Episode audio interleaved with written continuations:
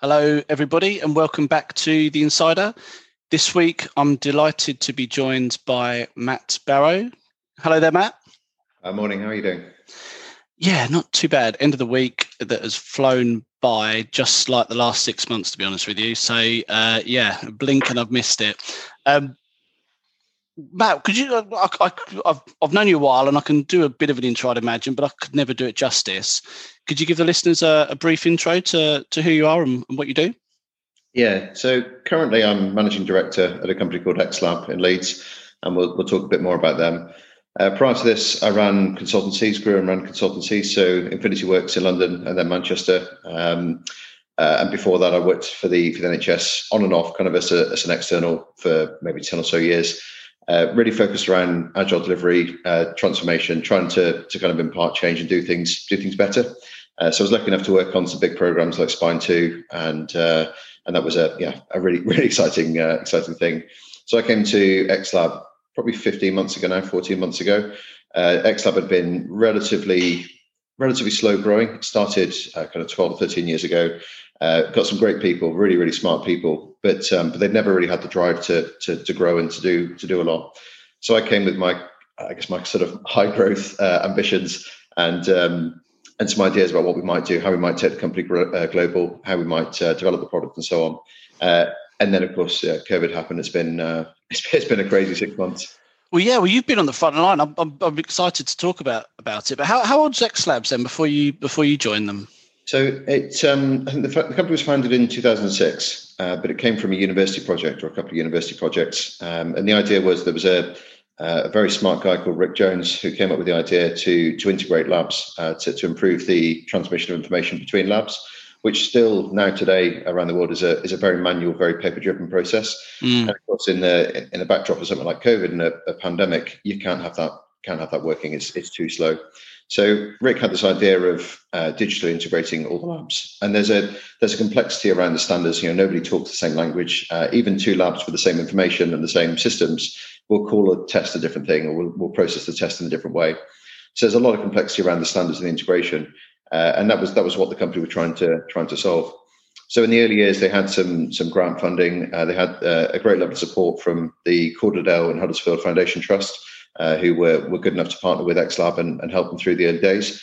Um, and then when I, as I say, when I joined last year, we had around about 70 NHS customers uh, across the UK, okay. national contract in Scotland. Um, but it was really then a case of, well, how do we take this further? You know, what, what next for it? How do we, how do we grow beyond that lab to lab space? And you never saw it was coming um, at the beginning of this year. So uh, I, I, don't know, how, how's, I guess the easy, the simple question is, how's your life been, and, and how's how's the business been since I guess the, the turn of the year? It's it's been. I mean, it, everything's different. Everything's yeah. changed, of course, for everyone in this in this world. Um, when I when I joined the business, you know, it was very much uh, people worked nine to five, uh, Monday to Friday. People had desktops. Nobody had a laptop. Mm-hmm. Everybody worked in the office. There was very much a culture, um, I guess, kind of with the previous management team that um, you know, you could only work in the office. You couldn't work remotely, and people couldn't be trusted to work remotely. Mm. So, Sounds uh, like recruitment, Jesus. so, so the, the, kind of first six months, we were fixing that stuff. You know, trying to impart much more of a. You know, the cultures I've worked in the past were much more around no blame, uh, about encouraging collaboration, encouraging, you know, really supporting each other as a, as a team. Um, and getting away from measuring people's output by hours and, and, focusing much more on actually what they contributed to the yeah. team. So then, when uh, know, when COVID struck, all of a sudden, literally overnight, we had two things happen very quickly for the company. The first one was we had to shift to remote working. We had to work out what that looked like, and of course, for a company that had never done remote no. working, we didn't have collaboration tools. We didn't even have laptops. So people were, you know, shipping taxis around on the uh, shipping uh, um, laptops and, and, desktops and monitors around on buses and taxis in Leeds. Um, but then at the same time, the NHS, uh, we'd had a conversation with about how we could support, and we knew that the product we had would have been a critical part of the infrastructure um, if, if, made available. So again, the NHS came to us and said, "Look, can we can we do this? Can we roll this out uh, more significantly? You're already at seventy percent of the NHS. Let's get it to one hundred percent, uh, and then let's use it much more effectively."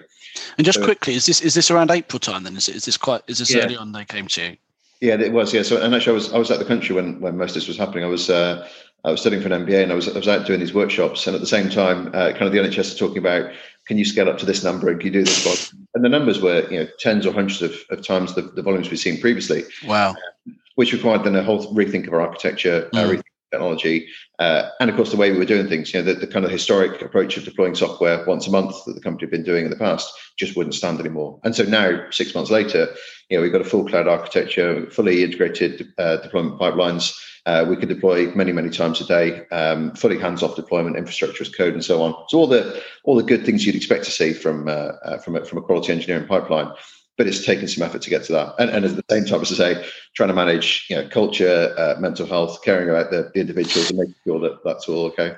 Well, I think it's uh, you know you've, you've let's be honest, you, have done the opposite to a lot of companies in the last six months. I think a lot of companies have, have maybe downscaled what they're doing, um, and, and, and, in, in, in all all across the business. Whereas you guys, it sounds like you've had to very quickly kind of put a, a structure and strategy together in terms of how you're going to work and then accelerate as, as fast as possible. So so so um how's how's it how's it how's the things now then? So what in terms of um the acceleration i'm interested in the growth i guess over the last six months and, and the projects that you've with the projects with the nhs yeah so so i guess in the in the uk we're, we're now processing something like 100 to 150 times the number of messages per day than we were doing back in march. And, and of course with with Moonshot and other things coming up, that's likely to in, increase further. Um, uh, uh, the, the big change, I guess, has been how we how we work, how we support the service. So we've gone from being, as I say, nine to five, Monday to Friday, to a you know to critical national infrastructure that requires twenty four seven support. That's that's required some changes uh, within the development team and, and how we think about things. Um, it's required people to to kind of I guess step up and provide a bit more ownership, um, uh, but also to you know to how we how we work with those people and how that, how they get supported there's obviously a risk when people are working from home anyway that they don't put the laptop down. Yeah, they work till late at night, and and you know you don't get a proper break. So we've been trying to maintain that balance and make sure that people do get the break. So we have the cover for the customers, but also we don't we don't overload people and, and burn people out. Uh, in terms of the, the general growth, we we've hired we're probably fifty percent bigger as a company in terms of number of staff. Uh, also, sorry again, was this is this kind of like from April time? Wow. Yeah, yeah, yeah. yeah. So we've, we've onboarded quite a lot, recruited quite a lot and then beyond that, we've brought in two consultancies to help us um, with sort of specialist design consultancy uh, to help with the we're rewriting the UI to make that process better, uh, and a, a, bit of additional capacity from a from a consultancy who, who do kind of engineering work. Um, so so that was a I guess a necessary expansion just to be able to keep up with uh, keep, keep up with things. We focused our team on the stuff that we know really well, and then and then allowed the, the external people to help with kind of the around the edges and, and improving the stuff that they know really well. We've also then uh, started expanding into the US, uh, the Middle East, and Australasia at the at the same time.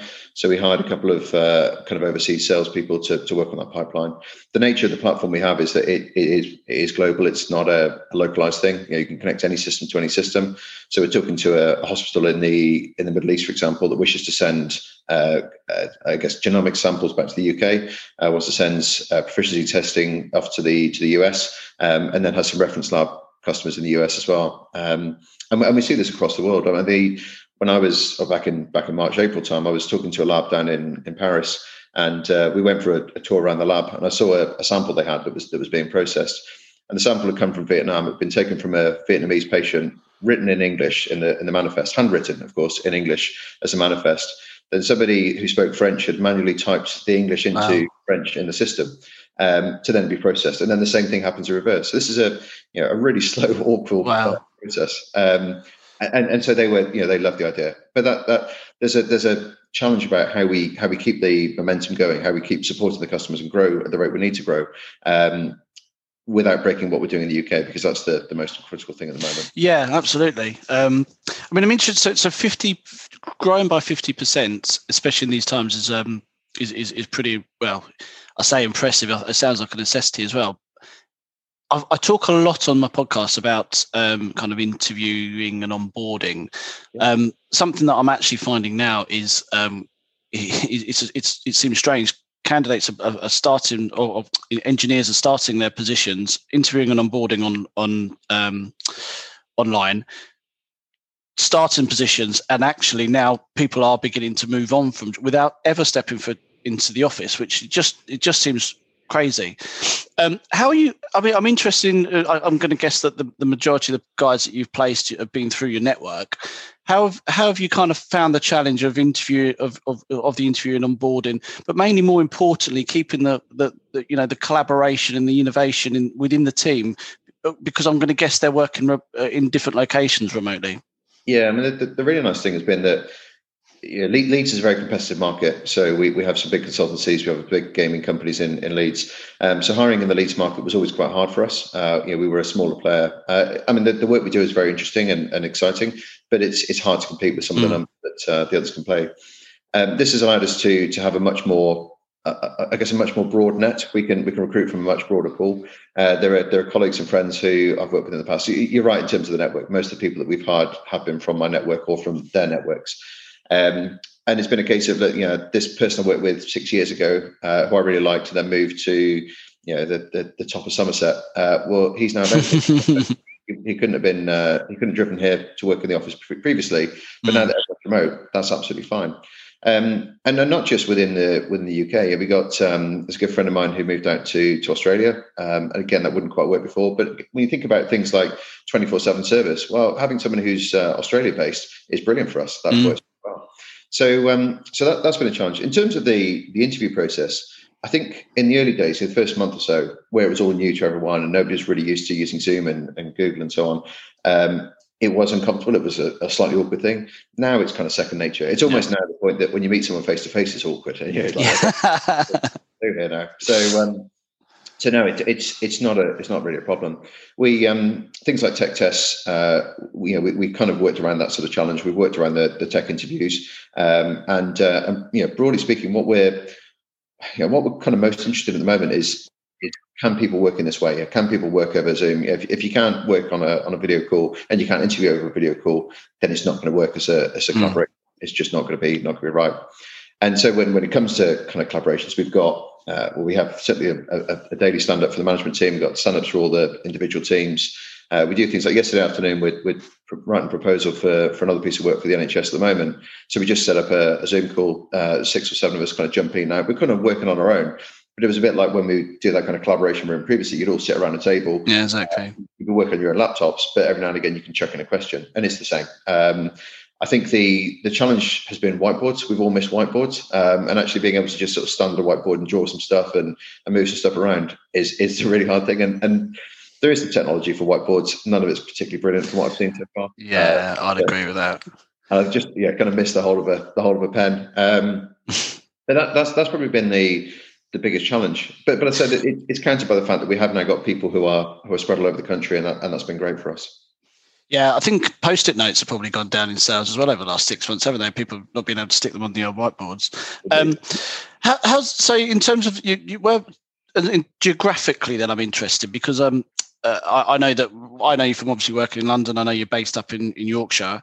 Um, the, the team the, the team are mainly structured obviously the, the, the chap in australia um, but the team's mainly structured in in um, different parts of the uk do you, do you find much um, how's the, the collaboration from maybe um, like almost like a geographical diversity point of view people maybe i guess that personally i've recruited in leeds in the past um, probably for the companies you're talking about to be honest um, and I, find I find it different. Engineers uh, in in these seem to be different engineers in London. So, it, it, do you find that when you? Yeah, yeah, and, and, it's and it's brilliant actually. I mean, people. Mm. Uh, you know, historically, diversity is a huge important thing to, to, to well, most people, hopefully all people in time. Mm. Um, for us, it's always been historically around you know racial, gender, maybe age diversity, but but um, you know, maybe over the last year when, when I joined the company, we were looking much more about kind of background diversity. So things like uh, we hired a couple of people who were English grads or geography grads um, who, who had just a very different mindset to the rest of us. And then with what's happened over the last kind of you know, six months,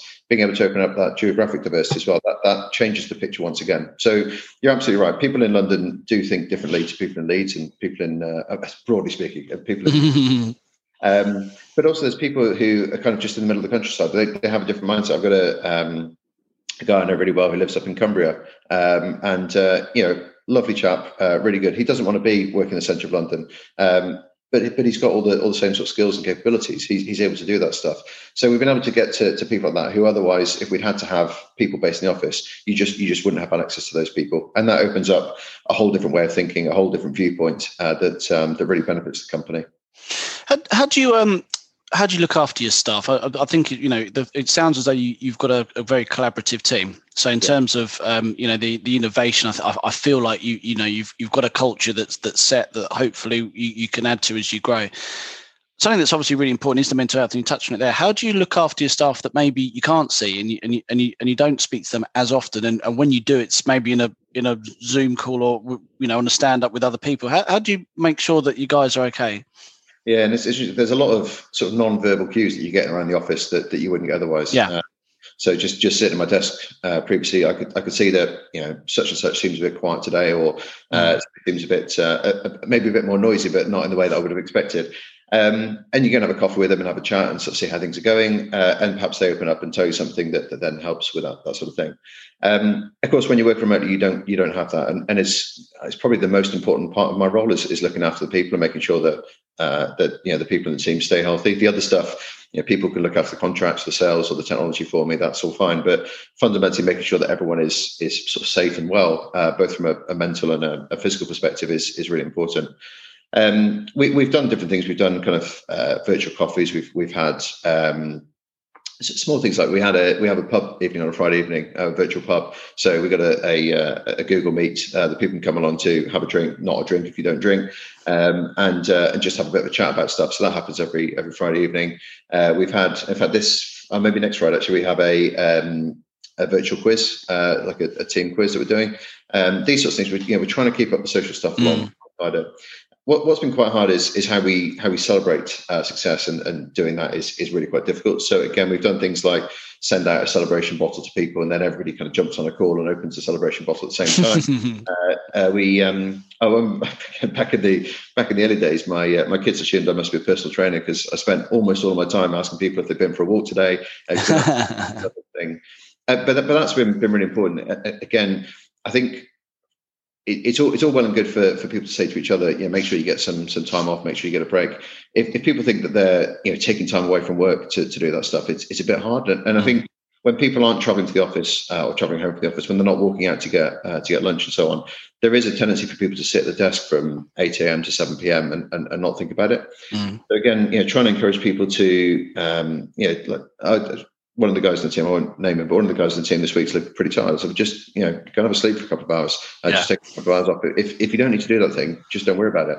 And kind of getting across to people that there's no shame in doing that, to, that, to taking some time off themselves is is okay. That's that's really important. And that can only really come from the top. That's not something that um, you know, people at the bottom. If, if you if you're just kind of taking the afternoon off to go and have an afternoon nap uh, without your, uh, your, your manager or your, your uh, leader's permission, it sort of feels a bit sneaky. Uh, yeah fast. But um, but but doing it this way, where where actually it's a this is the right thing for the company. Go and have a break. Is uh, is really important. Yeah, I think it's it's interesting. I think um, if uh, uh, I think it's always very, very important to you know, hey, how you doing? You know, making making sure the communication level's there. I think the and and I think the gifts are the things that I did myself. I think it's the it's the, it's a good idea. It's the right thing to do. I think that the interesting challenge that people face is you know when you're onboarding and remote and you can't build up that kind of rapport from having a beer and if you know if you do or don't drink if a coffee what have you but that that rapport and have and then being comfortable to ask the question um, matt you know i need some time out. And i think that that it's it's about creating that environment and culture where you know your staff are comfortable and and they will approach and they'll and they will they will say that. And i think that can only come from it coming the other way first. Are you okay? How's how's your day going? Anything you can do you know that that then people are more comfortable to be able to say actually by the way matt i need a bit of time maybe when you're not expecting it. So um, no fantastic. What's the what's the uh, you've had a crazy six months and this isn't slowing down. How how how's the next six months looking? What do you think is going to happen next? I mean, we we were trying to do a five year plan uh, a couple of months ago, and at the end we just gave up. Uh, it was it was impossible. I think the next the next six months for us, um, we're really excited about the US and uh, and Australasia particularly opportunities. Uh, I think the Middle East and Asia will pick up a little bit, but um, but but we've got you know, six or seven really exciting opportunities in the US uh, I'm hoping that that will be the, uh, the, the next thing for us. Uh, and of course, you know what's going on in the UK. We've got things like uh, machine learning and AI to look around capacity management, uh, longitudinal care records, uh, reporting of, of things, and, and and really, you know, we're working. There's a, a couple of government teams at the moment have been set up to to really really improve this kind of test process? How do we scale it up? How do we make it um, not something that people are talking about in the news every day, but, but yeah. a really really cool process? Um, so uh, so more more of that really helping helping those guys do the do the great work they are. Fantastic. Well, listen, thank you very much for your time. Really appreciate it. Um, I, I, say it to everybody. I'm looking forward to actually having a proper catch up at, at some point down the line. So um, I really, really appreciate your time. Um, hopefully, everyone's um, taken something from this, and uh, and yeah, look forward to speaking to you soon. That's great. Thanks, Ben.